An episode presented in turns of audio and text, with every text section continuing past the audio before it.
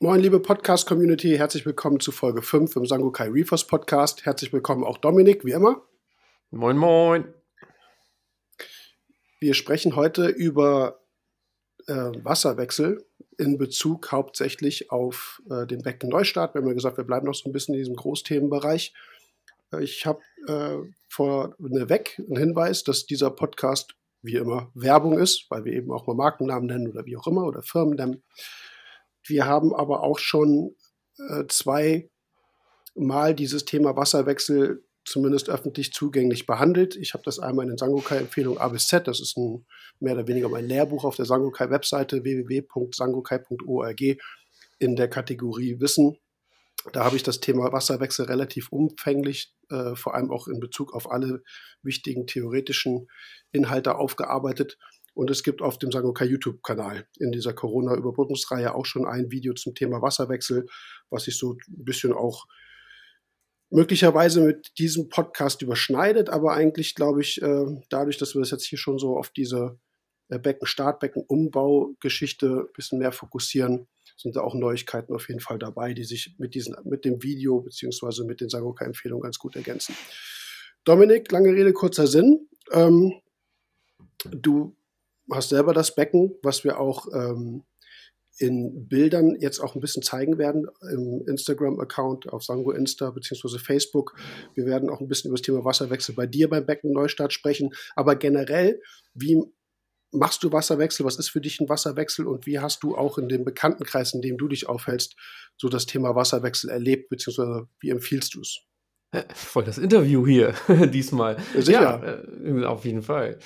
Ähm, ja, das ist eine gute Frage. Berechtigte Frage. Tatsächlich, äh, ich unterscheide da immer so ein bisschen bei mir zwischen äh, typischer Wasserwechsel und ähm, bisschen Wasser austauschen. So, also ich mache tatsächlich, jede Woche habe ich so meinen Sonntag, ähm, wo, ich, wo ich so routinemäßige Arbeiten mache.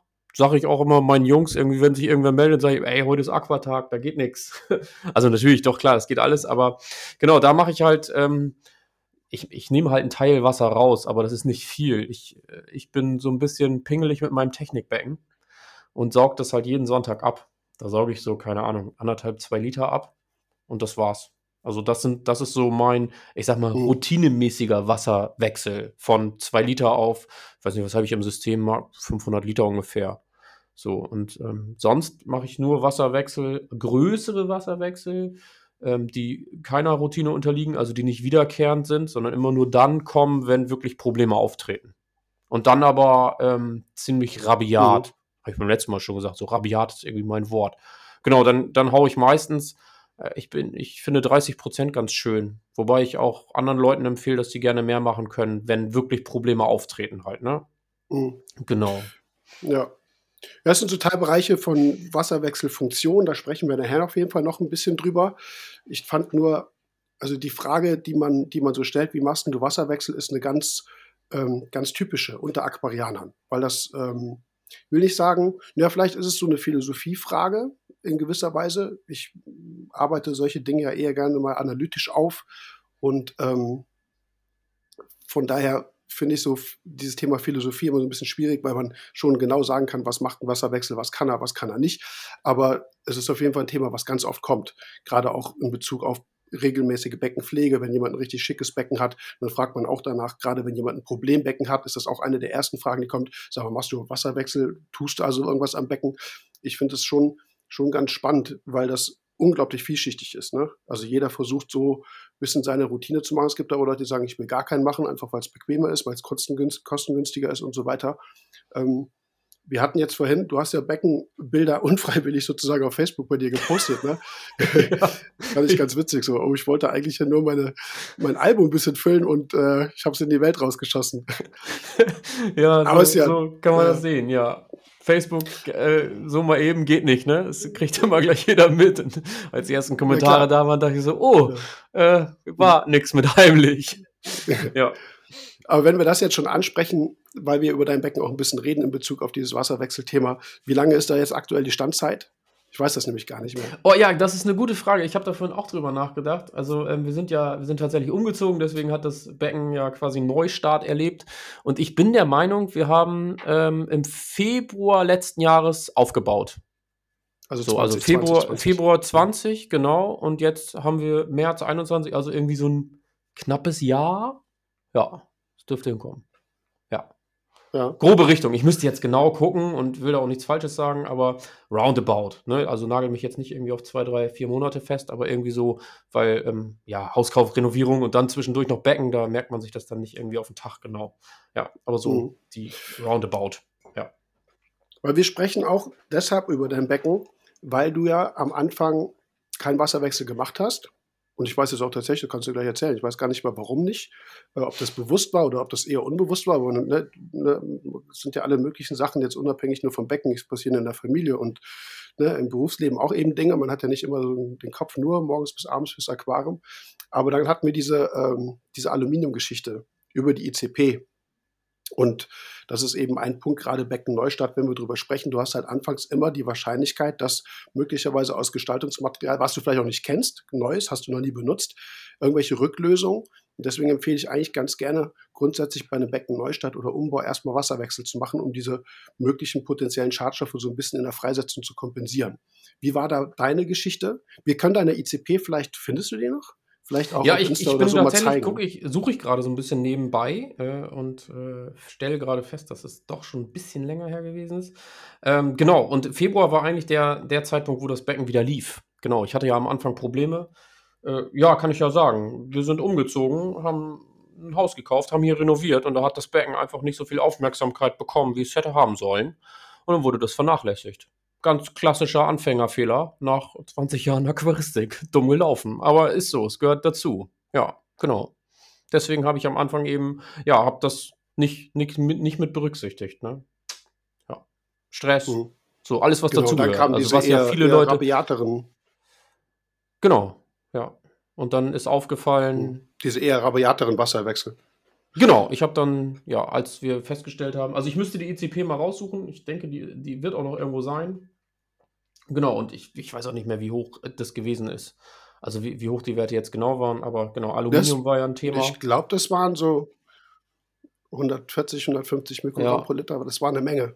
Das war eine Menge, genau. Das war schon so eine Menge, dass ich es fiel ja auch tatsächlich auf, dass du Verluste an Korallen hattest, ne? Also, ne, ja, genau. war Gewebeablösung, ich ja. weiß nicht mal, von unten fleckig, je nachdem. Das ist immer so ein bisschen schwierig, gerade bei, bei Schadstoffbelastung äh, reagiert jede Koralle so ein bisschen anders. Die eine verbrennt oben eher von den Spitzen, die andere löst sich von unten ab. Also es gibt so kein einheitliches Bild.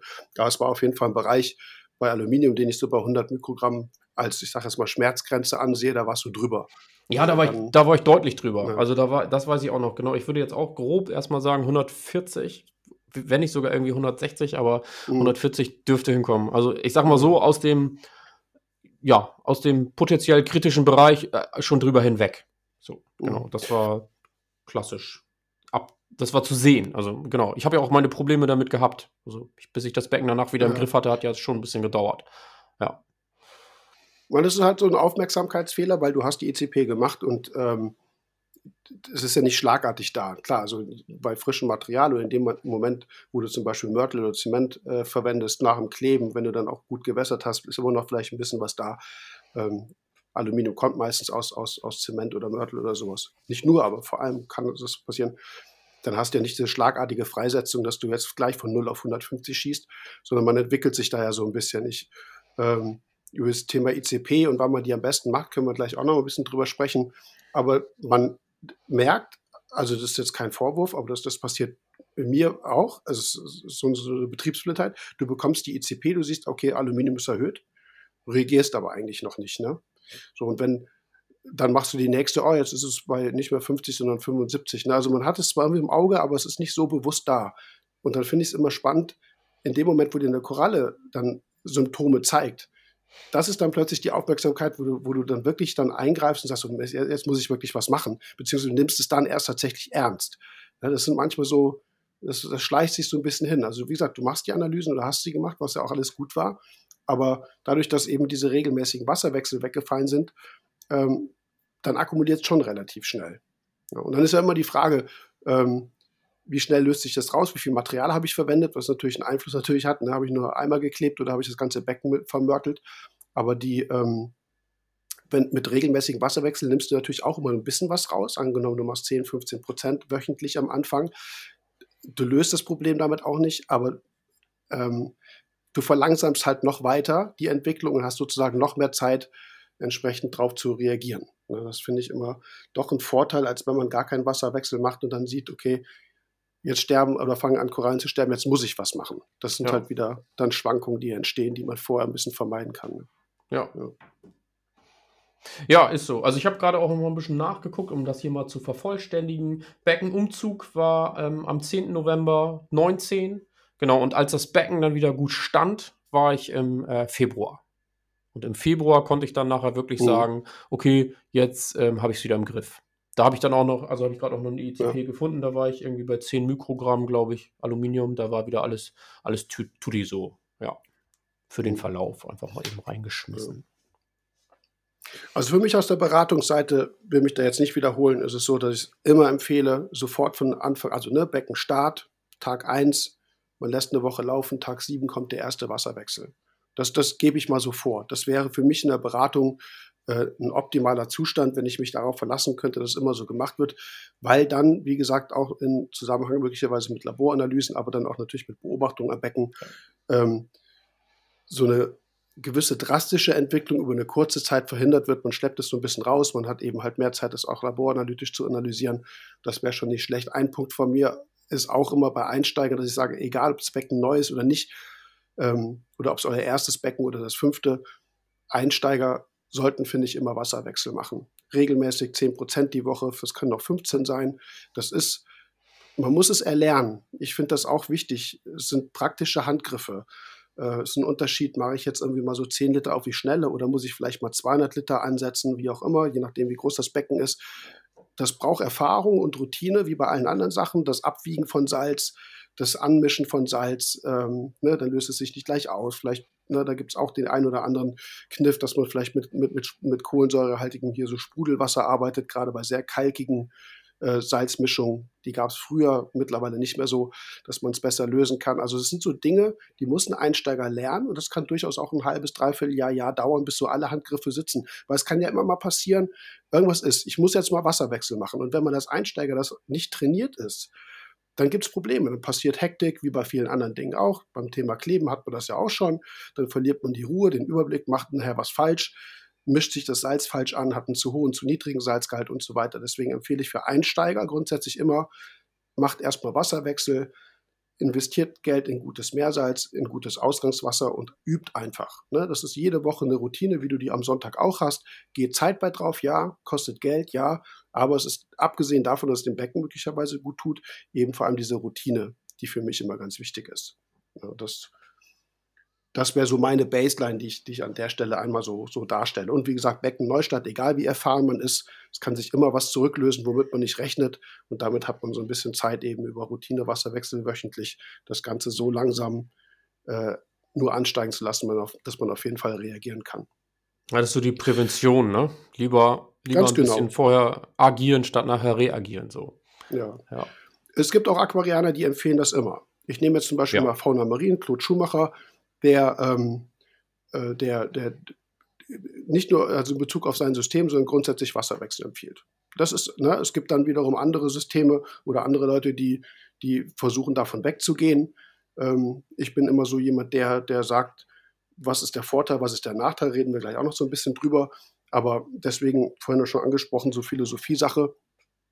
Aber es ist auf jeden Fall ein Thema, wie gesagt, bei Einsteiger und Neustart würde ich es grundsätzlich immer machen und dann ist man auf der sicheren Seite. Wie hast du das so in deinem Bekanntenkreis erlebt? Wer macht Wasserwechsel, wer macht gar keinen oder wie auch immer? Ja, guter Mix. Würde ich, also tatsächlich, es ist wirklich ein guter Mix. Ich kenne viele, die machen jede Woche 10, ich sag mal so 10 bis 20 Prozent tatsächlich wöchentlich. So. Und ähm, ich kenne aber auch einige, die machen es, ja, ich würde dann tatsächlich sagen, so nach Bedarf. Und ich kenne wenige, die es ähnlich machen wie ich.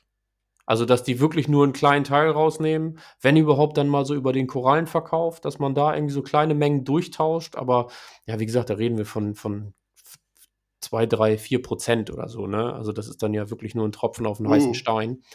Ähm, aber wenn dann diese Routine, und da würde ich fast sagen, hm, ja, ist eine gute, ja, so zwei Drittel, ein Drittel. Also tatsächlich, dass noch zwei Drittel regelmäßige Wasserwechsel machen und ein Drittel, die sagen, nö, ich mache halt regelmäßige ECP und greife dann ein, wenn was ist. Ja. Ja. Und zum Beispiel ein Punkt, der, der da aufkommt, ist natürlich, dass du sagst, okay, die ECP kann, kann deine anorganische Meerwasserzusammensetzung ziemlich gut messen, aber die Organik zum Beispiel nicht. Du hast, ein, hast natürlich irgendwelche Stoffe im Becken, von denen wir wissen, dass sie da sind, wie Gelbstoffe, also Huminsäuren, Fulvinsäuren, sonstige Schadstoffe vielleicht äh, im organischen Bereich, die du natürlich darüber nicht erfassen kannst. Das heißt, du erfasst damit auch beim Wasserwechsel auch die Stoffe, die wir so nicht monitoren können. Das ist halt ein Argument oder ein, so ein Pro-Argument, äh, wenn es darum geht, den Wasserwechsel grundsätzlich immer einzuhalten, egal wie erfahren man ist, egal wie groß das Becken ist, egal ob weich oder süß oder äh, weich, beziehungsweise SBS oder LPS-Becken das ist. Ne? Also das ist ein Punkt, den kann ich auch nachvollziehen. Man kann natürlich mit Adsorbern arbeiten, Kohle arbeiten und so weiter, um eben sowas auch rauszuziehen. Aber wenn man es ganz genau faktisch nimmt, hat, hat man durchaus recht, wenn man sagt, ich erfasse beim Wasserwechsel alle Stoffe, die im Wasser sind und eben damit auch welche, die ich nicht im Labor messen kann oder nachweisen kann. Und das ist praktisch nur richtig. Da kann man eigentlich, wenn man es so absolut betrachtet, nicht gegensprechen. Ne, man hat da vielleicht unterschiedliche Meinungen, das ist gut, ist auch in Ordnung, aber rein faktisch betrachtet stimmt das schon. Ne, also so gesehen könnte man sagen, wenn man Wasserwechsel macht, ist man irgendwo sich immer auf der sicheren Seite. Ich finde zum Beispiel, da können wir auch kurz drüber reden, ähm, wie du es auch schon sagst, täglicher Wasserwechsel in Form zum Beispiel Korallenverkauf. Das ist das, was die meisten Händler natürlich machen. Äh, die schieben natürlich eine ganze Menge Wasser über den Versandhandel oder über den Verkauf natürlich raus, der ersetzt werden muss. Also sie machen automatisch Wasserwechsel ähm, und zwar dann auf einer täglichen äh, Basis. Das wird oft auch, also ich finde es eher selten, äh, wird oft aber auch von einigen praktiziert, die sagen, ich gehe jeden Tag hin und hole mir nur fünf Liter Wasser raus, mache das mit einer Dosierpumpe, ne, ziehe fünf Liter raus, gebe fünf Liter wieder rein, habe das automatisiert und mache sozusagen gar keinen bewussten Wasserwechsel mehr, sondern mache im Prinzip täglich einen minimalen kleinen. Statt dann einmal die, Wo die Woche oder einmal im Monat oder sogar einmal im Jahr hinzugehen und einmal mit dem Hammer reinzuhauen. Ne? Weißt du, was ich meine? Ja, das ich ist, weiß. Ja. Ähm, es hat die andere eine andere Auffassung darüber, wie jetzt zum Beispiel, weil ich auch bewusst sagte, jährlich, es gibt auch die, die, die Auffassung, dass sagt, ich mache keinen Wasserwechsel, wenn alles gut läuft, dann gehe ich lieber hin, mache einmal im Jahr, äh, ziehe ich mir irgendwie 80, 90 Prozent vom Wasser raus, fülle frisches Meerwasser ein und mache sozusagen alles auf einen riesengroßen Schlag und äh, fange dann wieder von vorne an. Ne? Also auch das habe ich schon als, als Wasserwechsel ist ja auch eine Routine, wenn man es über Jahre ja. ne, macht, aber auch schon so, so, so schon mal erlebt, dass das jemand das so gemacht hat. Ich glaube, der Carsten Dewald zum Beispiel war das äh, früher, der Ach, hat das so, ja. so auch, äh, äh, auch empfohlen oder auch für sich zumindest irgendwie äh, gemacht, empfohlen, weiß ich jetzt nicht. Ja, es gibt da, gibt einmal da vorm Sommerurlaub dann immer wahrscheinlich, ne? genau, einmal noch Wasserwechsel, dann in den Urlaub fahren, gucken, was passiert. Katze füttern, Aquarium ist okay. Also ich bin, muss ich zugeben, für alles irgendwo offen. Also ich, ich sag mal so, Voraussetzung ist, dass das Becken gut läuft. Ne? Und wenn man es dann eben mit Laboranalysen natürlich noch, noch äh, kontrollieren und monitoren kann, ist das schon in Ordnung. Aber es gibt eben, ähm, gibt eben dann, dann Fälle, wo, wo Leute sagen, ich will keinen Wasserwechsel machen. Es muss doch irgendein System gehen, wo es muss doch, ein, ne, also jetzt, ich meine jetzt ein Versorgungssystem gehen, wo das nicht gemacht werden muss. Und dann ist meine Antwort dann immer, sag ich, ja gut, aber wenn du Schadstoffe im Wasser hast, müssen sie raus. Wenn du, wenn du kein optimales Meersalz benutzt hast, das heißt, du hast eine Ionendisbalance, dir fehlen wirklich, du hast im Überschuss welche Elemente drin, du hast welche, die, die im Defizit da sind, da musst du Wasserwechsel machen. Ist ja schön und gut, ob du es willst oder nicht, aber es gibt einfach Situation, da musst du Wasserwechsel machen. Wenn du wahnsinnig viel, da bin ich jetzt wieder bei dir, wahnsinnig viel Mulm zum Beispiel im Technikbecken hast, dann muss der raus. Wie machst du das? Über einen Wasserwechsel einfach absaugen. Ne? So, also keiner kommt, finde ich, irgendwie so richtig um Wasserwechsel drum herum. Und es ist mehr nur als eine Philosophiefrage. Wenn alles gut läuft, okay, kann man, kann man sagen, ich mache weniger Wasserwechsel oder ich lasse es tatsächlich sein, kontrolliere alles. Aber es, ähm, aber es ist halt, es ist keine, wie soll ich sagen, es ist keine Einstellung, dass man es grundsätzlich nicht macht. Weil ne, es gibt einfach Fälle, da muss es passieren. Und das finde ich immer wichtig. Du hattest äh, jetzt im Vorgespräch vorhin irgendwie ähm, Frederik einmal erwähnt, ne? bei der Umstellung. Das kannst du auch einmal ganz kurz noch, noch, noch, noch erläutern, wie das war. Das war ich jetzt tatsächlich auch nicht mehr, äh, wenn du so in einer Beratung bist. Ja, das war eine Umstellung. Ne? Damit an, ne? Ja, naja. genau. Also das, man darf das jetzt auch nicht falsch verstehen. Jörg hat gerade gesagt, so wie bei mir, wenn der ganze Schmodder da im Ablegerbecken ist. Also ich mache das halt tatsächlich einmal die Woche, damit da eben, da ist fast nichts. Ne? Ist halt einfach als clean. Prophylaxe. Also, so genau, so als Prophylaxe. Auch, damit es so bleibt. Ich sag immer, äh, die Leute können gerne vorbeikommen, können sich das hier angucken. Deswegen gibt es von meinem Becken nicht so viele Bilder. Wie gesagt, jetzt ist das da ja rausgerutscht. Ich bin da ja nicht so der Poser oder so. Also gar nicht negativ gemeint, sondern ich halte damit hinterm Berg. Und wir sitzen hier viele und gucken da rein, so gar keine Frage. Und ähm, genau, dann gucken halt auch viele ins Technikbecken, sagen, boah, das ist immer, immer schön sauber. Ich immer sage, ja, aber dann schließe ich halt auch eine Gefahrenquelle damit aus. So, da sammelt sich nichts an, da gammelt nichts. Genau. Aber ähm, genau, zurück zum Frederik.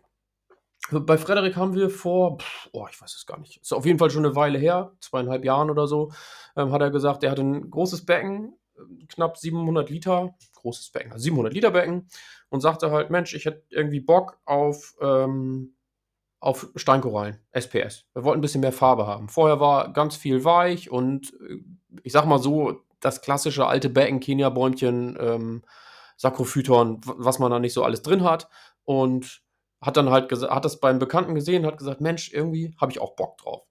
Und dann habe ich gesagt, wie sieht es denn so aus? Ne? Also ICPs, wie sind die Wasserwerte und so, hm, ja, so kam so ein schüchternes Schulterzocken.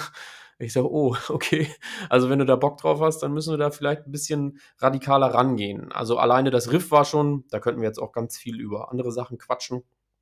Aber wir haben dann halt so ein bisschen die Dampfhammer-Methode angesetzt, wobei ich da auch noch, ich finde, das, das war noch sehr smooth so. Ich bin halt einfach ein Freund von, ich sag dann mal dreimal 30 Prozent. Also es ist so ein Verdünnungseffekt, den kann man ganz gut berechnen, muss halt immer ja wieder 30 Prozent, also bei mir in diesem Aluminiumfall dann 140, ne?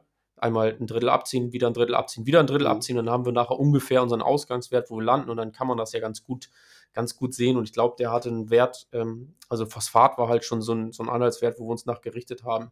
Der war auf jeden Fall, also da fehlte schon mal eine Null hinterm Komma. So, ich weiß nicht mehr ganz genau, was es war. Ähm, genau, und dann sind wir eben auch so da rangegangen, habe ich ihm gesagt, Mensch, wenn du Bock drauf hast, Riffumgestaltung und dann in dem gleichen Zug vielleicht schon mal ordentlich Wasser wechseln, damit wir schon mal grob wissen, in welche Richtung wir kommen.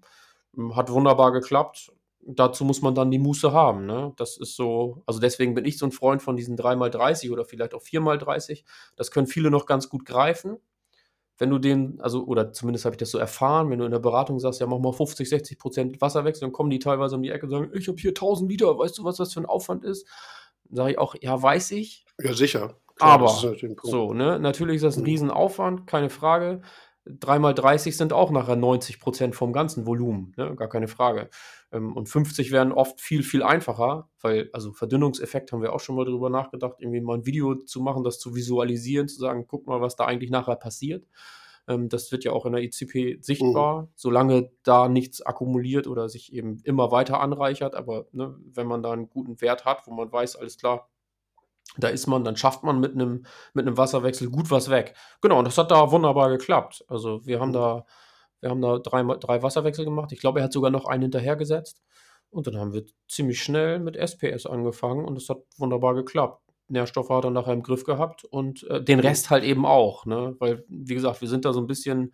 Man hätte noch eine ICP machen können, um zu wissen, wo man steht, aber man schmeißt es ja danach eh alles auf links. Von daher haben wir gleich gesagt, okay, wir starten hier quasi so ein bisschen mhm. indirekt neu. Genau, und haben halt drei große Rutschen durchgezogen und äh, konnten damit halt auch schnell messbar was ändern. Wie gesagt, einhergehend mit dem, mit dem, mit diesem Riffumbau, ne? Hm. Ich habe in den Sangoka-Empfehlungen A bis Z in dem Kapitel Wasserwechsel eine grafische Darstellung, weil du eben sagtest, wir können das Stimmt. mal als YouTube-Video genau, machen. In der Sangoka-Empfehlung ja. ist es dargestellt. Und zwar auch am Beispiel Nitrat, weil Nitrat ist halt so, ja, wie, wie manches anderes im Wasser, das kannst du dummerweise nicht binden. Ne? Phosphat kannst du mit Malsorber rausziehen ja. oder Gelbstoffe mit Kohle oder was auch immer. Äh, Nitrat ist drin. Ist nicht abschäumbar, ist, äh, ist im Prinzip so nicht greifbar. Das heißt, wenn du eine hohe Nitratakkumulation hast, die du raushaben willst, musst du einen Wasserwechsel machen. Du musst das Wasser tatsächlich verwerfen gegen äh, nitratfreies Wasser ersetzen. Und da ist die grafisch, äh, grafische Darstellung über eine prozentuale Verdünnung. Und dann sieht man, äh, relativ gut, dass du, und deswegen empfehle ich zum Beispiel 20 Prozent, äh, dreimal 20 Prozent, vorausgesetzt, dass eben das Ausgangswasser äh, komplett nitratfrei ist, äh, damit verdünnst du um 50 Prozent. Oder du machst 4 mal 15, kommst du auch roundabout bei 50 Prozent raus. Wie gesagt, immer mit der, äh, mhm. unter der Prämisse, dass du natürlich nichts Neues zuführt. Bei Spurenmetallen ist es zum Beispiel wieder ein bisschen äh, schwieriger, weil die meisten Mehrsalzmischungen eben halt irgendwelche Spurenmetalle drin haben. Ich sage jetzt mal ne? zum Beispiel, ganz mhm. genau, ich sage jetzt mal zum Beispiel Molybdän. Molybdän ist natürlich ein wichtiges Spurenmetall, was so bei 11, 12 Mikrogramm pro Liter idealerweise vorliegt. Äh, wenn du jetzt einen erhöhten Wert hast von 30, 40. Ist jetzt nur ein Beispiel. Molybdän ja. macht eigentlich nichts Schädliches. Das ist jetzt eigentlich nicht das große Problem. Nur als Beispiel, dann holst du dann mit den drei mal 20 äh, Prozent Wasserwechsel natürlich auch was raus, aber du gibst eben halt immer wieder auch diese 12 Mikrogramm pro Liter dazu. Das verdünnt sich natürlich dann runter, entsprechend auf das gesamte Volumen, aber du kommst dann natürlich rechnerisch nicht dahin. Das, ja. das man nur unter der Voraussetzung. Von daher vielleicht, wie du das empfiehlst, 30 Prozent mal anzusetzen, ist vielleicht auch nicht verkehrt, gerade bei Metallen, weil der Verdünnungseffekt ist natürlich immer da. Der äh, bleibt. Ja. Idealerweise würdest du tatsächlich so viel Wasser, wie es geht, auf einen Schlag rausholen, gegen neues ersetzen, ja. um maximalen Erfolg zu haben. Ne? Also was eben das Entfernen von möglichen äh, Schadstoffen äh, angeht. Und jede Verdünnung ist natürlich mühselig, ne? weil du holst ja dann immer wieder zum Beispiel nur diese Routine 10% pro Woche raus. Das wird ja immer weniger. Das heißt, das auch, das habe ich in Sangoka-Empfehlung auch so dargestellt, der größte Effekt ist eigentlich tatsächlich nach den ersten drei, vier Wasserwechseln mit zum Beispiel 20 Prozent. Danach flacht die Kurve wirklich langsam ab, dass du das, äh, dass du das ein Jahr durchziehen müsstest, um das Becken tatsächlich nitratfrei zu, zu bekommen. Ja, genau, das, das wird ja ein immenser Zeitraum. immer flacher, ja, genau. Ganz genau. Und ich habe jetzt die Zahlen nicht im Kopf. Du hast dann wiederum auch natürlich ein eingesetztes Wasservolumen, was erheblich mehr ist als das Beckenvolumen selber. Ja, also das, ich sag mal, du musst dann nachher 500 oder von mir aus auch 1000 Liter Wasserwechsel machen, um nachher bei einem, wie gesagt, ich weiß die Zahlen jetzt nicht aus dem Kopf, aus dem, äh, um, um, um 200 oder 300 Liter Becken äh, sozusagen einmal von Nitrat zu befreien, was natürlich ja. immens ist. Ne? Ja, genau. Je, je also, geringer die Wasserwechsel, also Volumenzahl quasi 10 Prozent, umso mehr Wasser musst du nachher hinten raus wechseln. Ne? Ganz genau, das, ganz ja, genau. Das ist ja, einfach so. Ja, das stimmt. Aber das ist wieder da immer grafisch dargestellt. Ähm, um darauf nochmal zurückzukommen, aber das ist natürlich auch so eine unmittelbare erste Empfehlung, die man macht. Man sieht ein Problem weg, man ist so, pass auf, mach erstmal größere Wasserwechsel. Ne? So gesagt, da kann man drüber, muss man natürlich definieren, was meine ich mit größerem? Sind das jetzt 10, 20, 50, 100 Prozent? Aber das ist so für viele erstmal der erste Ansatz, da geht man natürlich dann auch hin, guckt, was mit deiner Gestaltung, wie alt ist dein Boden, der muss auch mal raus, mach mal neue Steine oder mach mal neue Pumpen. Weißt du, was ich meine? Du ja. hast da einen ganzen Rattenschwanz an Dingen, die man in der Beratung dranhängt. Aber erstmal einen Wasserwechsel zu machen, ist das, was am Anfang so ein bisschen so vom Gefühl her am greifbarsten ist. Das kann ich mir eben machen, ne? ohne dass ich mir jetzt äh, einen Riesenkopf um was anderes machen kann, äh, machen muss. Ne? Zum Beispiel, welches neue Riffgestein nehme ich oder wie kriege ich da aus dem Becken irgendwelche Steine raus oder Bodengrund raus. Wasserwechsel machen ist easy. Das stimmt schon. Ist ja, also deswegen habe ich das auch eben so betont, ne, dass wir da halt auch das Riff komplett umgebaut haben. Es gibt ja auch Problembecken, wo man eigentlich weiß, Mensch, da müsste, da ist halt eine ganz andere Baustelle. Du kannst jetzt schon mal Wasserwechsel machen, aber das Problem wird dich weiterhin verfolgen. So, ne? Also deine mhm. Werte werden dann vielleicht kurzzeitig runtergehen, aber die werden mit ziemlich großer Sicherheit auch wieder ansteigen. Genau, das, das stimmt. Das ist so ein bisschen eine Frustration, die da kommt, gerade wenn du Rücklösungen aus der Gestaltung hast, zum Beispiel mit Phosphatdepots. Ne? Da machst du einen größeren Wasserwechsel. Ähm, was bei Phosphat, ich meine, Phosphat kannst du über das Sauber relativ leicht binden. Von daher ist das vielleicht so eine komische Empfehlung, wenn ich dann bei Phosphatproblemen die Leute dann sagen, mach, mach mal ganz viel Wasserwechsel, ich, nimm doch einfach Adsorber. Wasserwechsel kann man vielleicht zusätzlich machen, aber das wär, da wäre der Adsorber die erste Wahl. Aber unabhängig jetzt davon, ähm, wenn du ähm, was soll ich jetzt sagen? Das hat mich der Adsorber rausgebracht. Ja, wir waren gerade bei Riff-Umgestaltung und mit Depots eingelagert. Ach so, ja, ganz genau. So, dann, dann, dann machst du von mir das 30, 40, 50 Prozent Wasserwechsel, hast dann statt 0,2 hast du nur noch 0,1 oder bist du gerade noch niedriger, je nachdem. Und drei Tage später schießt der Wert ja. wieder hoch und du denkst, bist so, du wieder super, da. Alles äh, für die Katz, ne? Ja. Das, das stimmt. Also was das angeht, was Nährstoffanreicherungen angeht, ist Wasserwechsel erstmal okay löst aber das Problem halt nicht. Ne? Sondern genau, du musst halt ja. schon immer, immer wieder an die Quelle ran. Das ist natürlich ganz wichtig. Ja. Ja, das ist so ein bisschen losgelöst, ne? Also Wasserwechsel, klar, keine Frage. Muss man auch immer dazu sagen, wenn der Rest stimmt. Ne? Also mhm. das, das darf man in dem Zuge nicht vergessen. Und das ist ja leider, leider also zumindest erfahre ich das so, äh, sind wenig Leute dann bereit zu sagen, okay, also die sind schnell bereit dazu zu sagen, ich mache einen großen Wasserwechsel, aber das drumherum gegebenenfalls nicht unbedingt, gerade wenn es eine Riffumgestaltung ist, weil man sagt, hey, du hast da echt eine Menge tote Ecken oder so, dann wird es ein bisschen schwieriger, kann ich aber immer nur zu raten, dass man sich halt das ganze Konzept einmal anguckt, ne? Und nicht hofft, mhm. mit dem das Wasserwechsel ist, ist das so Ding geritzt so. Genau, ich wollte es gerade sagen, es ist so eine Frage der Hoffnung. Ne? Möglichst mit einfachen Mitteln möglichst viel zu erreichen, aber da hat ein äh, Wasserwechsel natürlich Entschuldigung, seine, seine, seine absoluten Grenzen. Was ich jetzt bis jetzt, ähm, ich weiß nicht, ob es so rüberkommt. Also ich, Wasserwechsel kann auch Nachteile haben. Ja. Ähm, ich komme jetzt gerade auf diesen Punkt, wo man, ich hatte mit einem Aquarianer mal drüber gesprochen, das war eher beiläufig, ich habe das Thema gar nicht angefangen, der dann zu mir sagte, wenn irgendjemand ein Problembecken hat, sage ich dem als erstes, mach mal einen großen Wasserwechsel. genau. So, meine, meine Reaktion war da ja super. Was ist denn, wenn er jetzt, wenn die Probleme zum Beispiel aus dem Nährstoffmangel herrühren? Ja. das heißt, du hast Stickstoff, eine Stickstofflimitierung, du hast eine Phosphatmangelsituation. Da machst du einen großen Wasserwechsel und damit machst du es natürlich ja noch viel schlimmer. Das heißt, damit schrottest du dann dein Becken schon mal erst recht. Das ist ein ganz wichtiger Punkt.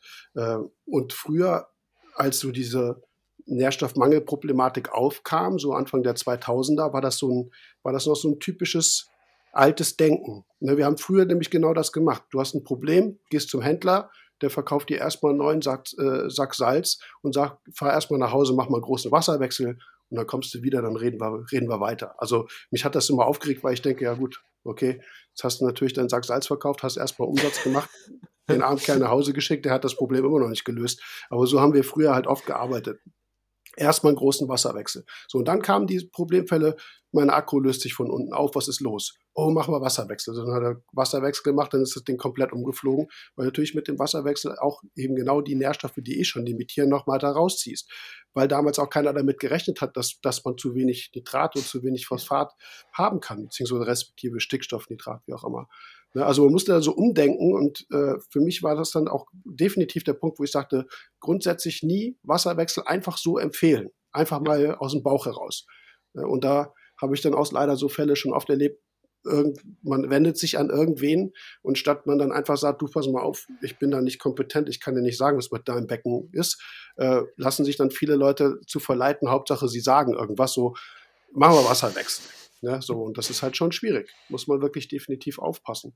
Ja, ja das ist da so ein bisschen hängen geblieben, ne? Also, das ist ja so ein bisschen, äh, wenn, man, wenn man da mal unterscheidet, du hast das ja gerade gesagt, 2000er Wende so ungefähr, da ging es ja langsam los, dass man gemerkt hat, alles klar, äh, man kann auch mit, mit Werten fahren, die, also gerade im Nitratbereich ne, unter 5 war ja früher eigentlich, da war gar nicht dran zu denken. Das hat jeder gehabt. Also Farbumschlag, kein Problem. Konnte jeder. Und heutzutage ist es ja teilweise so andersrum. Aber dieser Wasserwechsel als, als ja, Mittel des, der Lösung oder so war ja, also ist irgendwie hängen geblieben. So. Ja. Ganz spannend irgendwie. Ich habe ja. die, ja, ich habe die, ähm, diese Wasserwechselthematik so gesehen dann auch immer versucht, auch mit so ein bisschen ähm, chronologisch so ein bisschen zu erklären, weil genau das war der Fall. Früher war der Wasserwechsel eine, eine, Maßnahme, um Nährstoffe aus dem Wasser rauszuholen. Ne? Ja. Also gerade zu Zeiten mit Rieselfiltern, wo du Nitrat erzeugt hast, okay, hast du vielleicht einen Denitrifikationsfilter, also einen Nitratfilter noch gehabt, wie auch immer. Aber damals haben wir Wasserwechsel gemacht, um, um Nährstoffe rauszukriegen. Also bewusst dann kam irgendwann die Zeit um die 2000 ein bisschen mehr. Dann haben wir vor allem Wasserwechsel gemacht, weil wir in der Steinkorallenpflege gemerkt haben, okay, ähm, wir, wir wollen jetzt mehr Kalk zugeben. Das war auch so eine Phase. Das Tropic Marine Pro Reef ist zum Beispiel aus dem Grund auch entstanden. Es gab ewig schon das Klassik und dann hat man gesagt, okay, wir machen jetzt eine Meersalzmischung, wo mehr Kalk drin ist. Einfach auch für Steinkorallenleute äh, eine bessere Grundlage zu haben, beim Wasserwechsel den Kalkhaushalt zu stabilisieren ich bewerte das jetzt nicht so marketingmäßig, aber der Punkt ist natürlich, dass man sagt, okay, wir haben natürlich Methoden zur Kalkhaushaltsstabilisierung, um ganz individuell die KH einzustellen und zwar zu jeder Tages- und Nachtzeit, um das gleiche mit Kalzium zu machen und so weiter. Das heißt, ich warte nicht erstmal eine Woche auf den Wasserwechsel mhm. äh, und ja. hole damit auch alles an, äh, an, Natrium und Chlorid raus, nur weil ich mein, nur weil ich Kalzium erhöhen will. Ne? Das ist ja eigentlich Wahnsinn. Das ist ja von der äh, von der Kosteneffizienz her, ja. effizient her äh, extrem mies. Ne? Also es, es führt keinen Weg dran vorbei, dass man den Kalkhaushalt ganz individuell stabilisiert. Aber es war so eine andere Auffassung, warum wir plötzlich Wasserwechsel gemacht haben. Oder jemand hat gesagt, wir, wir bringen damit neue Spurenelemente rein oder Spurmetalle rein. Also das hat sich über die Zeit tatsächlich so ein bisschen verändert, wie der Wasserwechsel in der praktischen Auswirkung empfunden wurde. Ja, und jetzt machen wir eigentlich größtenteils sogar manchmal gar kein Wasserwechsel wäre, weil, es genug Becken gibt, die, die, die über Jahre zeigen, dass sie mit ganz wenig oder mit gar keinem Wasserwechsel perfekt laufen. Und man sich dann natürlich fragt, so, warum, warum habe ich denn früher irgendwie äh, einmal im Monat 20 Prozent Wasserwechsel gemacht? Ne? Also, wie gesagt, dieses Thema finde ich ist schon seit jeher immer so in der Entwicklung und hat halt so Auf und Abs, beziehungsweise ähm, verändert sich halt. Ja, das ist ganz wichtig, dass man das so vielleicht ein bisschen versteht, wenn man ältere Literatur liest. Die Jungs haben andere, aus anderen Gründen Wasserwechsel gemacht, als, als wir jetzt heute zum Beispiel. Ja, und das hat da damals keiner reingeschrieben, ne? Da konnte ja keiner in die Zukunft gucken. Nein, ja eben, weil natürlich steht da jedes, immer noch jedes, drin, ne? Ja. Jedes Buch wird natürlich unter Zeitgenossen oder als zeitgenössische Literatur sozusagen ja auch betrachtet oder muss ja. betrachtet werden. Das heißt, du hast früher irgendwas in deinen Text geschrieben und jeder wusste, was los ist. Ja, ja. Heute dann 20, 30, 40 Jahre später, wenn ich mir Wilkens-Bücher von früher durchlese, was echt spannend ist zum Beispiel, da stehen Dinge drin, die ich überhaupt nicht mehr nachvollziehen kann. Wo ich ja. denke, so, was, was habt ihr, warum? Was habt ihr da gemacht? Früher hätte mir irgendeiner da sofort eine Antwort drauf geben können, ja, ja. Also mir fällt jetzt kein Beispiel ein, aber damals gab es Unmengen luftbetriebene Abschirme, da hat man irgendwie noch mit der Abschirmung ganz anders gearbeitet als wir heute. Wenn wir, wenn ich jetzt heute sozusagen über Abschirme diskutieren würde, würde ich unter ganz anderen Voraussetzungen reden als früher. Das heißt, man kommt gar nicht so unbedingt auf diese, auf diese gleiche Ebene. Ne? Und das finde ich, wie gesagt, in, bei Lehrbüchern immer schwierig, weil die einfach ein bisschen natürlich festgefahren sind, wenn sie nicht überarbeitet werden mit der Zeit. Ja. Was ja. Ja. Ja, und Lehrbücher, ich finde, ich weiß ja gar nicht, du bist da viel, viel dichter dran, aber Kleiner, es gibt ja kleiner Sidekick, was Lehrbücher angeht. Ist, genau, da, da, ist ja auch ein, einfach ein leerer Raum zwischen gewesen. Oder also da, damals hatte ich gefühlt, gab es genug. Da gab es auch irgendwie Zeitschriften und so. Und wir wissen ja auch, der Meerwasseraquarianer als Zeitschrift ist ja auch weg. Gut, dafür gibt es jetzt wieder ein schönes Engagement andererseits mit, mit dem, mit dem ähm, kostenlosen Heft. Ja, von, von, von, äh, von, von Robert, und Claudia. Ne, genau, total mega geil. Äh, ja. Großes Lob. Genau, aber das ist ja die, die, ganze Literatur, das Buch und überhaupt die, die Printmedien und so, das ist ja durch diese, durch die ganzen digitalen Medien dann doch schon ein bisschen abgeflacht. Und ja, früher war das ja der Klassiker. Man hat sich erstmal ein Buch gekauft. Ne? Wer macht das heutzutage noch? So, ne? Ja, ja, beziehungsweise äh, es gab früher, es ist wirklich jetzt 70er, äh, 80er Jahre, ganz viele Vereinszeitschriften natürlich. Ja, äh, damals als Aquarienvereine, gerade durch im Ruhrgebiet zum Beispiel, extrem, ich sage jetzt mal, populär waren. Ähm, da gab es, das war eine ganz andere naja, Einstellung zur Literatur. Ne? Da waren auch zum Beispiel dann auch Bekanntgaben drin, wann ist das nächste Treffen, die nächste Börse und sowas. Das haben viel mehr Leute gelesen als, äh, als heute. Das, jetzt reden wir gar nicht über Wasserwechsel, aber ich finde es genau. ganz spannend. Wie gesagt, ähm, sollte ja nur ein kleiner Ausflug sein. So. Ja, ja. ja. Mhm.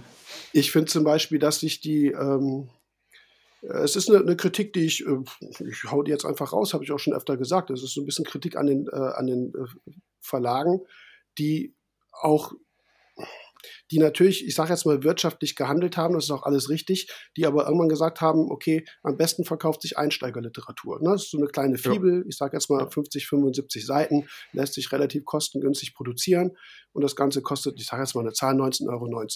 So, wenn ich mir früher Foster Nielsen die Bandreihe gekauft habe im Bürger Schmettkamp Verlag oder hier die, äh, die Julian Sprung und Delbeck-Reihe, da habe ich 79 bis 100 Euro für, ein, für ein Buch bezahlt. Und irgendwann sagten natürlich Leute, 100 Euro für ein Buch, nee, so zahle ich nicht. Da frage ich dann lieber in Foren oder hier was nach. Ja. Das hatte, also die, die, die Schuld liegt jetzt, sage ich mal, nicht bei den, Ver, bei den Verlagen selber, aber die, das hat natürlich dazu beigetragen. Das heißt, irgendwann hast du auch nur noch dieses Wissen auf diesem Einsteigerniveau. Zum Beispiel, du machst dich, du kommst in das Hobby, machst dich irgendwie selbstständig, großer Traum, schon immer Zoofachhandel, wie auch immer, willst deinen eigenen Laden aufmachen, dann hast du keine, wir haben ja keine Ausbildung, du hast keine Lehrbuchliteratur, die dich in Problemfällen weiterbringt, sondern du bist auf dem gleichen Niveau wie der Einsteiger selber, dem du das Buch verkauft hast, weil du ja selber nichts hattest. So, und jetzt Eigenlob stinkt, ich weiß, aber das ist der Grund, warum ich die Sangoka-Empfehlung A bis Z geschrieben habe. Einfach um Dinge reinzuschreiben, wo jeder Verlag gesagt hätte, ey Kokott, was willst du da für ein Buch schreiben? Das Ding ist ja nachher fünf Bände lang oder, oder tausend Seiten stark, das kauft keiner. Kannst du, ja. ne, kannst du vergessen. wo ich gesagt habe, ja gut, aber es muss ja was passieren. Also gibt es jetzt ein kostenloses PDF, schon seit Jahren, seit ich damit angefangen habe. Sangokai-Empfehlung A bis Z. Ich habe da Sangokai raufgeschrieben, warum auch nicht, das ist meine Firma, ist aber ein tatsächlich Produkt- und wertefreies Lehrbuch, tatsächlich Lehrbuch, wo einfach Dinge drin stehen, die in keinem Buch drin stehen. Ne? Also wie gesagt, will mich jetzt nicht selber loben, aber es war, da bin ich ein bisschen stolz drauf, dass das doch irgendwo noch passiert ist, ähm, weil man eben über öffentliche Verläge, Kanäle, wie auch immer, nicht die Möglichkeit hatte, an Literatur zu kommen, die einen irgendwo mal weiterbringt und wo Dinge drin stehen, die eben halt für einen Einsteiger zu schwierig sind, die aber wichtig sind. Ne? Gerade wenn du Richtung professionelle Aquaristik willst. Ja. Deswegen hat ja. das Thema Wasserwechsel da auch 20 DIN A4 Seiten. Ich wollte gerade sagen, das Ding hat 177 Seiten, wächst, entwickelt sich. Ich finde es gut, schmiech dir gerne Honig um Bart. Äh, ich finde es ist, und das ist moderne Literatur, ne? die lebt. So, das ist ja nochmal was anderes als ein Buch, was man einmal gelesen hat und sich mit der Zeit nicht entwickelt. Äh, aber gut, wir sind ähm, vom Wasserwechsel jetzt wieder ganz weit weg, aber trotzdem ist es ja, ich finde es mega. Also es bleibt dabei. So, ja, aber es ist, das ist ja drin, genau, Wasserwechsel. Ja. Genau wir kamen ja, wir kamen ja ursprünglich darauf, dass es, also so wie ich das erläutert habe oder von meinem Verständnis äh, mitgekriegt habe, ist, dass sich der Wasserwechsel über die Zeit einfach über die Jahrzehnte hinweg verändert hat, was die ja. Notwendigkeit, die Funktion und so weiter angegangen ist. Und klar, eine Sangokai-Empfehlung, wenn, wenn sich irgendwas verändert, entwickelt, mache ich einen Edit, dann gehe ich dahin, schreibe meinen neuen Text da rein, äh, korrigiere das, dann gibt es eine neue Version und dann ist die wieder aktuell. Das kannst du natürlich genau. nicht ja. machen, ohne es neu aufzulegen. Das hat schon Vorteile. Ja. Was ich noch zum Becken Neustart, das war ja auch so, so ein bisschen so die, die Idee, Wasserwechsel damit äh, dahingehend zu besprechen. Was ich dazu noch äh, sagen wollte, ist, dass du natürlich die Möglichkeit mit Laboranalysen heute hast, ähm, zum Beispiel beim Beckenstart, wenn du es, wenn das Wasser flutest, also gerade frisch ansetzt, äh, das Meersalz damit einmal richtig beurteilen kannst. Das heißt, du ziehst schon am ersten Tag deine erste Probe, schickst die ins Labor und hast eine relativ gute Rückmeldung, wie das Meersalz aussieht. Ein paar Tage später kann, was auch immer, was ausgefallen sein. Ne? Die Spurmetalle sind vielleicht ausgefallen. Kalk, also Calciumcarbonat hätte stimmt nicht mehr. Es hat sich wieder was eben zum Beispiel aus Gestaltung zurückgelöst ins Wasser. Das heißt, dann hast du schon wieder so einen ver, ver, verschwommenen Eindruck, wie dein Meersalz selber aussieht. Und das finde ich immer ganz wichtig beim Beckenneustart oder Umbau, richtig gutes Salz zu nehmen. Grund, das ist eine grundsätzliche Anforderung. Ähm, es macht halt nur noch einen Unterschied, wenn ich jetzt ein, ein Salz nehme, wo ein kleines Defizit drin ist, dann macht das natürlich mit 10% Teilwasserwechsel weniger viel aus, zumindest für den kurzen Moment, als wenn ich mein komplettes Becken, also 100% damit starte. Ja, das ist, ähm, da ist einmal die Anforderung für mich in der Beratung, erstmal das sehr gute oder optimale Meersalz zu nutzen. Ich zum Beispiel benutze selber beziehungsweise empfehle auch das Fauna Mariensalz. Das Tropic Marine Pro Reef ist eine Alternative, die ich manchmal selber nutze, beziehungsweise die ich auch empfehle. ATI Absolute Ocean empfehle ich. Das sind so meine drei, wenn man eben so ein Konzentrat haben will. Klar, es gibt noch andere gute Salze, aber das sind so die drei, wo ich, wo ich weiß, da ist nichts anderes drin als Meersalz. Das heißt auch keine organischen Zugschlagstoffe, die ne, so Werbetechnik irgendwas reißen sollen.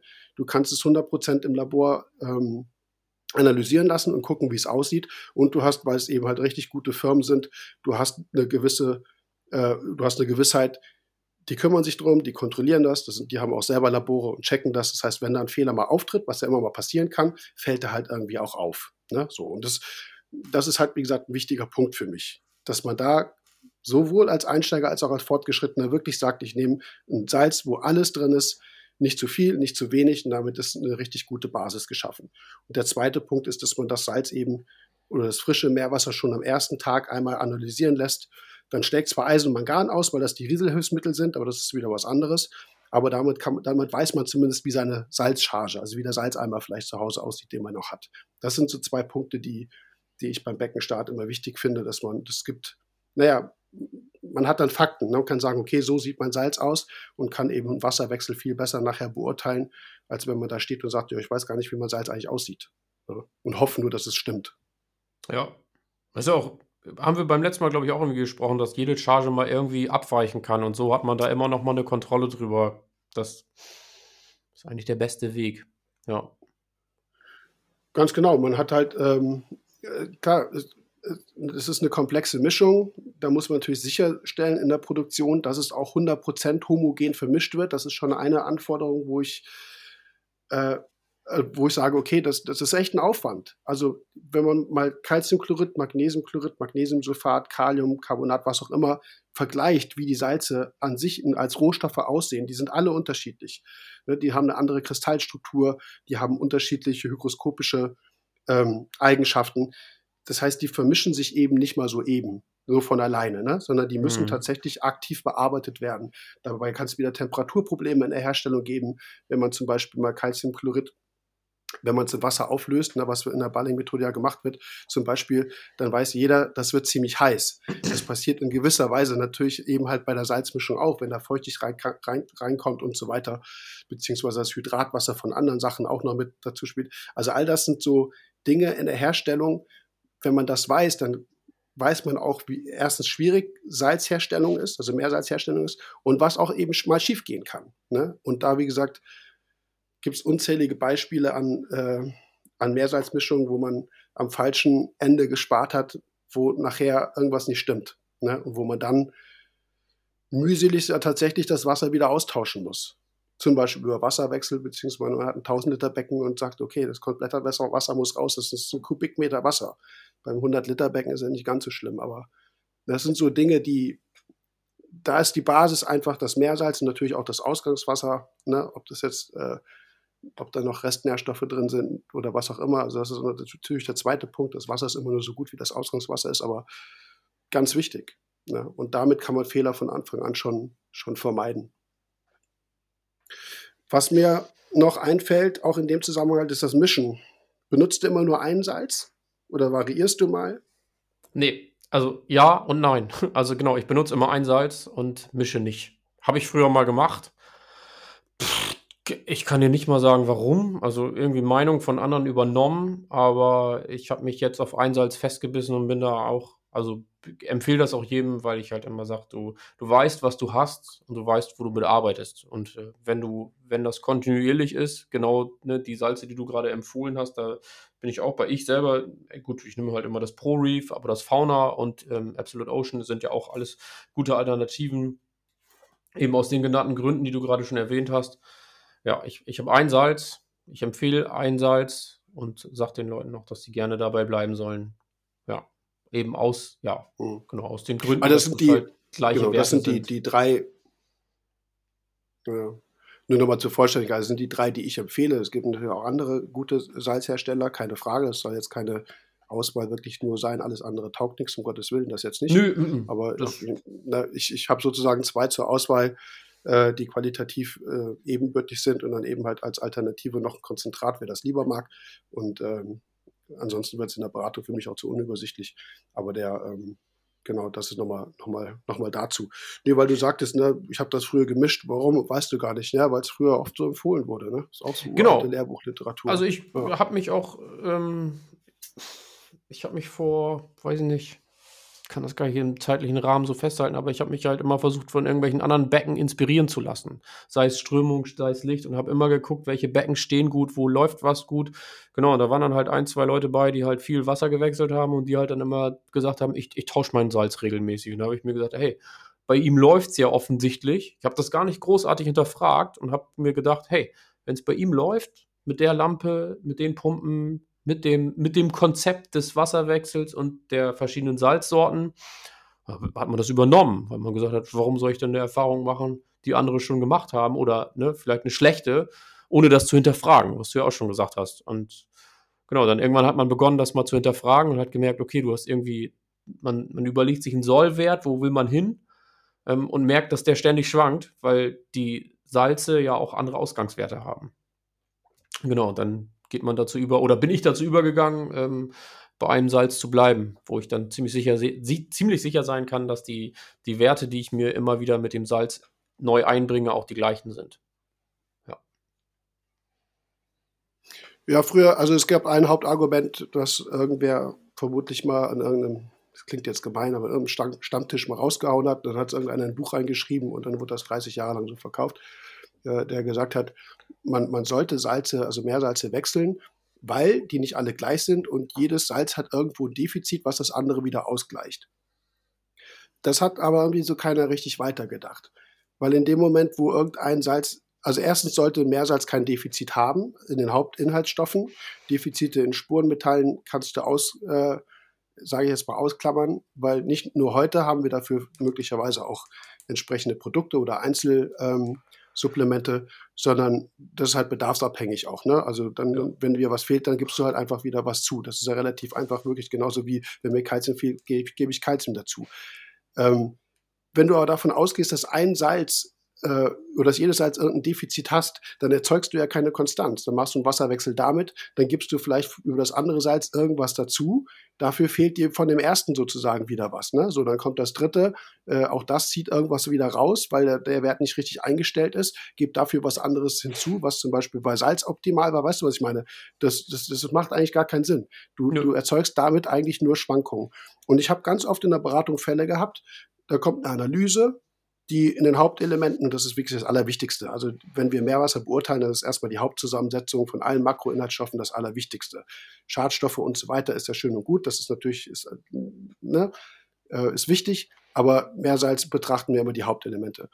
Da stimmt vorne und hinten was nicht. So, und dann sage ich, was hast du denn für ein Salz? Ja, ich habe das und das und das. Immer im Wechsel. Denke ich, ja, super. Ja, genau. Und welche, welches Salz hat denn jetzt was gemacht? Ja, dann zuckst du nur mit den Achseln. Ja. Ne, und dann war schon mal ne, dann ein Fall, wo ich dann wirklich, dann kannte ich die Salzsorten und mittlerweile mit vielen ICPs, die ich, die ich mir so angucke, äh, erkenne ich das mehr oder weniger mittlerweile auch schon. Ich frage zwar mal nach, aber dann weiß ich schon fast ganz genau, welches Salz das jetzt ist. Es gibt halt einige Salze, die definitiv nicht in Ordnung sind. Warum auch immer die vertrieben werden. Das ist eigentlich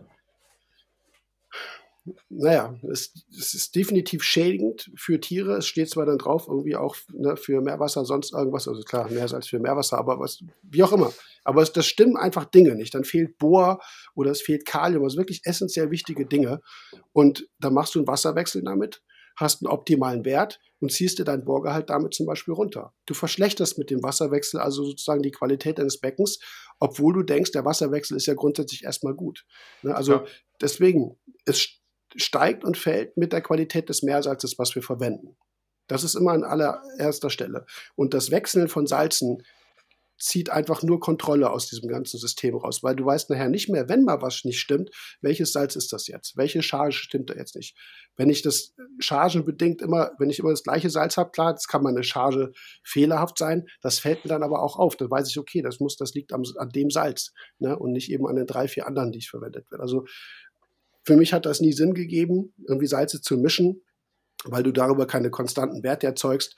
Und wenn du bei einem Salz bleibst, und wir sind heute tatsächlich in der Lage, mehr Salz so zu bauen, dass es naturgemäß äh, ist. Also dass es die Werte hat, die es in der Natur auch hat.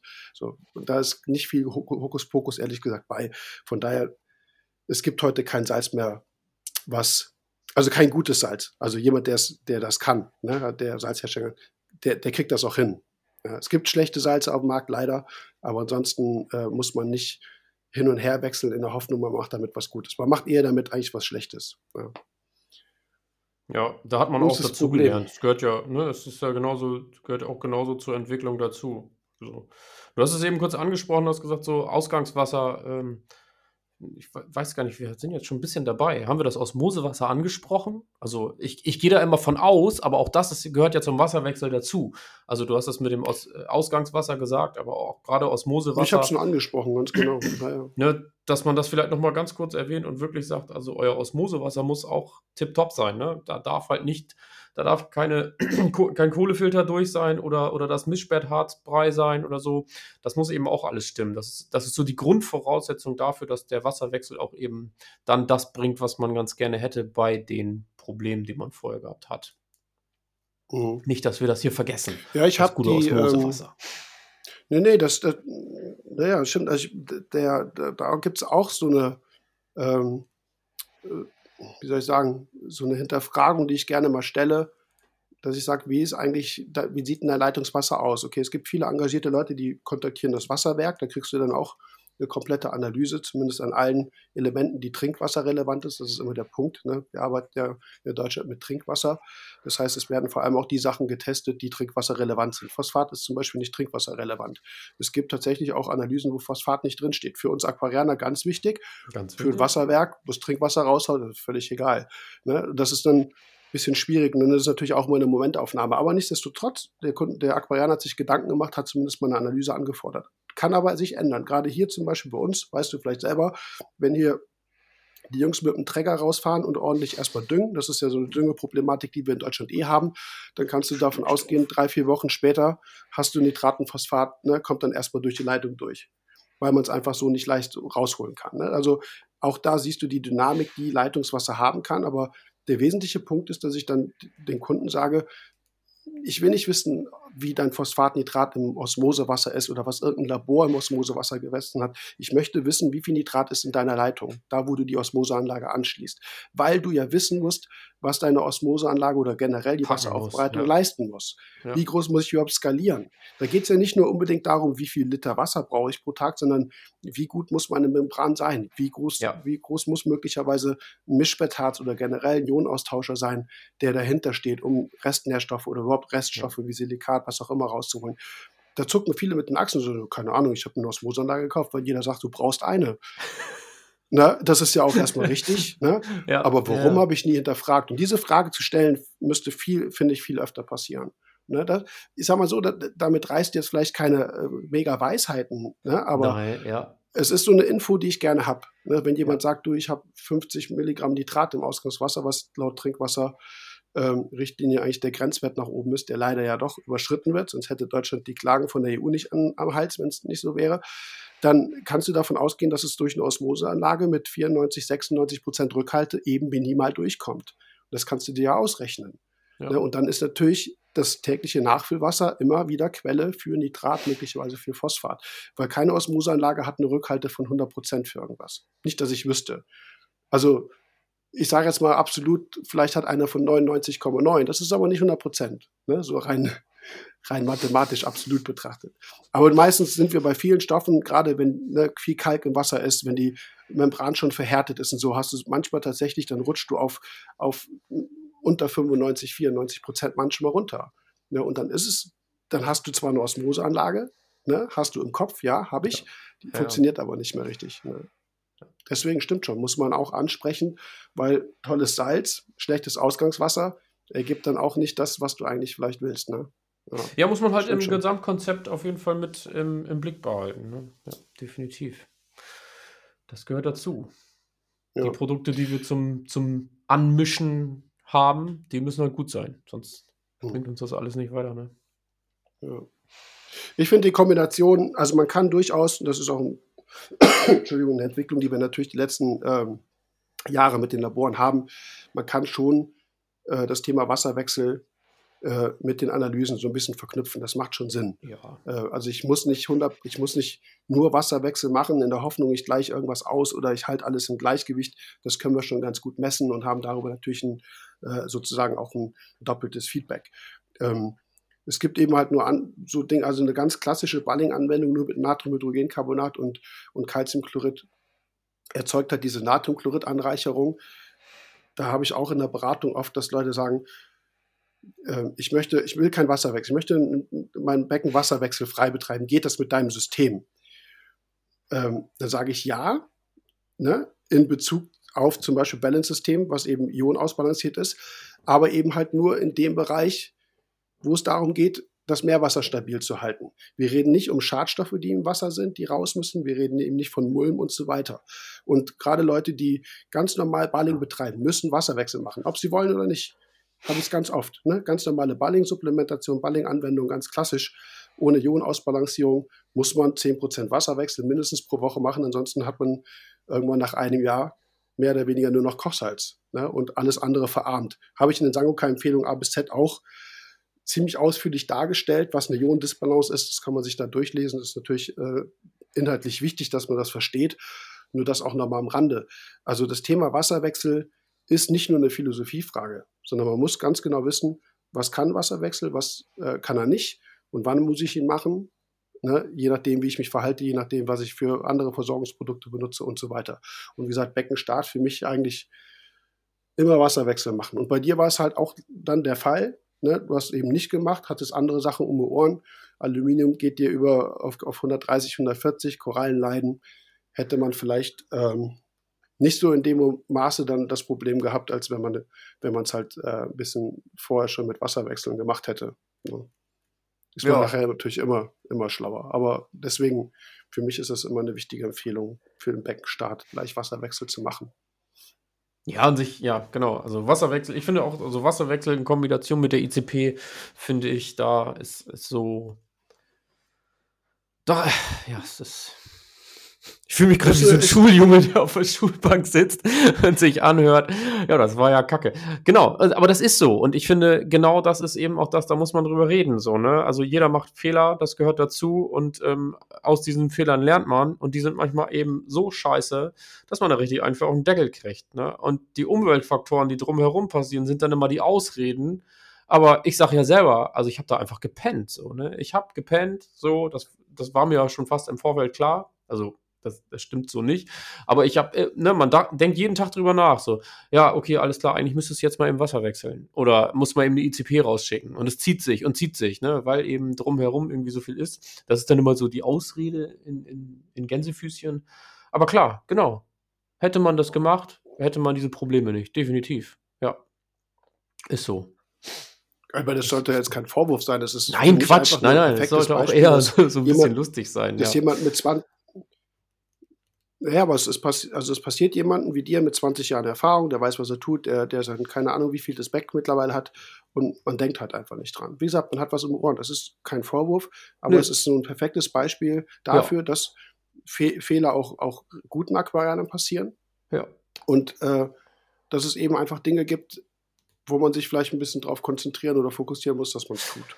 Genau, und ich finde das vom Ding, ähm, gerade bei den, bei den bei den Einsteigern, wo eben Sachen passieren, da merkt man dann ja schnell, dass die auch sagen, oh, das ist aber ganz schön viel Arbeit. So, wo ich dann auch immer gerne sage, ja, also Meerwasseraquarium, ja, auch wenn man schon präventiv, also wenn man vor der, also wenn man, wenn man schon in der Projektplanung mit drin ist, Becken kaufen und ne, was kommt dann dazu, mhm. da sage ich dann auch immer schon ganz gerne, denkt dran, die erste Zeit, äh, da werdet ihr viel am Aquarium kleben. So, sei es Wasserwerte messen, Wasser wechseln, ICP rausschicken, ne, genau, und dann eben so einen Tonus da reinzubekommen. Ich finde das total wichtig. Also, mhm. ne, weil nach einem Jahr, bin ich auch ja, ganz ehrlich, hat, äh da hast du da eine Routine drin, so, wenn alles gut läuft und wenn man sich danach richtet. Ne? Ja, ja, genau. Nee, das Beispiel von wegen, weil du sagtest, ne, viel Arbeit. Jetzt Süßwasser. Ich habe mit einem Kunden ein bisschen geschrieben, der ein richtig schickes Aquascape hatte, also ne, so Amano-Style und ähm, habe ich dann, habe mir ein Foto geschickt, meinte ich, na, mal gucken, ob ich mit meinem neuen Meerwasserbecken auf das Niveau komme, ähm, was ich im, ähm, im Süßwasser hatte, hat mir ein Bild gezeigt, richtig geiles Teil. Also ein richtiges Bilderbuch Aquascape. Perfekt. Und dann haben wir so ein bisschen gequatscht. Ich habe ihm auch ein paar Fragen gestellt, weil, weil ich bin ja Meerwasser, nicht so Süßwasseraffin. Aber ähm, der hat mir dann auch so ein bisschen erzählt, wie, was da für ein Aufwand dahinter ist und was die Jungs an Wasserwechsel machen. Gut, die brauchen Heftig, kein ne? Meersalz. Ne? Ja. Das ist natürlich eine Kostenfrage, ist natürlich auch erstmal, ne, ist einfach nur Wasser hin und her zu tauschen, als es noch anzurühren, tralala. Ne? Da haben wir natürlich viel größeren Aufwand und eben viel mehr Kosten. Aber die, äh, die machen dann auch eben mal 60, 70, 80 Prozent Wasserwechsel. Vor allem auch deshalb, um das Nährstoffniveau wieder runterzukriegen. Ne? Die, die, hauen einmal Nährstoffe zum Beispiel relativ hoch rein, Kalium, was auch immer. Es ist jetzt, führt jetzt alles viel zu weit. Gibt es auch unterschiedliche oder verschiedene Ansätze, wie ich da jetzt gelernt habe. Aber da wird das sozusagen einmal gebaseline. Ne? Da kommt das Wasser raus. Ähm, und wird im Prinzip regelmäßig einmal die Woche fast wieder mehr oder weniger komplett ausgetauscht. Das, jeder Meerwasseraquarium mit einem 1000 Liter wird gesagt, so, wie soll ich das denn? Also, das, das, Ernst, das, ja, das geht nicht. Aber die Jungs machen das. Ja, ne? und wenn ja. du auf dem Niveau arbeiten willst, ja. also in, in der Süßwasseraquaristik mit so einem, mit so einem, mit so einem Scape, dann musst du das machen. Und sonst ja. brauchst du nicht beschweren, wenn du Algen hast, da geht es auch darum, ne? wirklich 100% Verdrängung von Algen durch extremes Pflanzenwachstum und so weiter, Dünger 100% richtig einzustellen. Fand ich mega interessant. Aber es zeigt auch da mal wieder, Süßwasser ist nicht wirklich viel leichter als Meerwasser. Es ist weniger komplex, ja, vielleicht, aber ähm, auch da, es, steigt, es steigt und fällt, wie, wie viel Einsatz du gibst. Ne? Ja. Und ähm, ja, wie gesagt, wir haben es mit Wasserwechsel schwieriger, weil wir eben das Salz kaufen müssen und anmischen müssen. Ist alles ein bisschen schwieriger und limitiert uns dann ja auch tatsächlich. Aber äh, es, ist ein, es ist ein Punkt, der, der wichtig ist. Gerade halt in Problemfällen mit Schadstoffbelastung muss man es halt einfach machen. Ja. ja. das war vor ein, zwei Jahren war es immer so eine, da ging es immer um Korallen und High-End-Korallen. Da wurde immer alles High-End genannt. So, was eine High-End-Koralle, waren die schwierig zu halten, die Mhm. super farbig sind und im Blaulicht und wie Tageslicht mega geil Mhm. dastehen. Und da habe ich immer ganz gerne gesagt, ich sage, wer High-End haben will, muss auch High-End pflegen. Ja. Ne? Wenn, man, wenn man den, hoch, den Anspruch vielleicht nicht so hoch hat, dann, dann geht auch ein bisschen weniger und dann kann man mit den Nährstoffen oder mit den Werten auch, kann man das ein bisschen vernachlässigen, was ich grundsätzlich nicht machen würde, aber äh, genau, wer, wer mega will, Mhm. muss auch mega ackern. Ist immer schon so gewesen. Ne? Ja. Alles andere geht irgendwie nicht. Ich weiß auch nicht warum, es kommt nicht so zugeflogen. Ja, Mit der Weisheit schließen wir jetzt ab. Wir sind bei einer Stunde gut, ne? sechs. Haben wir bisschen schneiden, das Stündchen. Thema äh, in der Zeit gut umrissen und genau. Nee, interessant, Ja. weil ähm, kommt immer wieder, ist wichtig. Äh, jeder macht es vielleicht anders, aber im Endeffekt wird immer drüber gesprochen. Wir werden da über in 20, 30 Jahren immer noch sprechen, äh, vermutlich, weil es gibt einfach Dinge, ja, die verändern sich, aber ähm, Wasser ist einfach sehr dynamisch. Ja, und deswegen ähm, finde ich es auch, auch gut, dass wir über Wasserwechsel mal sprechen, auch wenn es im ersten Moment so ein triviales Thema ist, wo man denkt, so, ja, damit kann man über eine Stunde reden im Podcast. Ja, kann man. Okay, wir haben noch über Bücher gesprochen. Wir hatten so einen kurzen Ausflug in die Literatur. In die Vergangenheit, wie immer irgendwie, ne? ja. Ja. Ich hätte schon mal Lust, so eine Podcast-Sendung irgendwie äh, vielleicht mit jemandem zu machen, der so, ich, ich will jetzt nicht sagen, so aus meiner Zeit kommt, vielleicht sogar, der sogar noch älter ist als ich, der doch so die 60er, 70er erlebt hat. Wäre schon cool, so einfach mal so zu hören, äh, was die so äh, zu erzählen haben. Also ich weiß halt auch von früher noch, gut, da war ich halt, wie gesagt, Kind oder Jugendlich. Ähm, aber das, das, ich, ich mag sowas. Können wir mal gucken, ob wir so eine Folge auch mal Das wär, auf die Beine ja, stellen mit, cool. Mit jemandem, der- da. der Aquaristik seit 40, 50 Jahren auf einem hohen Niveau betreibt und so aus dem Nähkästchen plaudert, was früher so war. Das finde ich schon cool. Das wäre schon Ja. geil, ja. Ja, mal gerade. Aber ja, ja, müssen wir mal ein bisschen länger drüber nachdenken. Mir fällt da ad hoc auch nicht so sofort jemand ein. Ja, Nee, ja wäre wär mal nicht. spannend, auf jeden Fall, Ja. ja. Judy. Ich verabschiede mich dann von euch da draußen. Vielen Dank fürs Zuhören. Dominik, wir sind ja nächste alle, Woche die bis zum Schluss gehört haben, gebt gerne mal ein Feedback. Auch über unsere Ja, Mikrofonqualität. Wir haben ein bisschen aufgestockt. Aber ja, würde Ja, mich mal tierisch interessieren. So. Genau. Ansonsten, ähm, wie gesagt, wir zeigen mal ein paar Fotos von deinem Becken äh, auf Insta und ihr könnt gerne kommentieren. Also ich, wir verteilen das ja auf Facebook dann auch vor allem und ähm, Anregungen, Kritik, wie auch immer, gerne gesehen. Okay, dabei. Dominik. Dann sage Ja. ich Tschüss, Bis zum nächsten bis die Mal. Tage. Und ihr da draußen macht's gut, bis nächste Woche. Ciao, ciao. Tschö.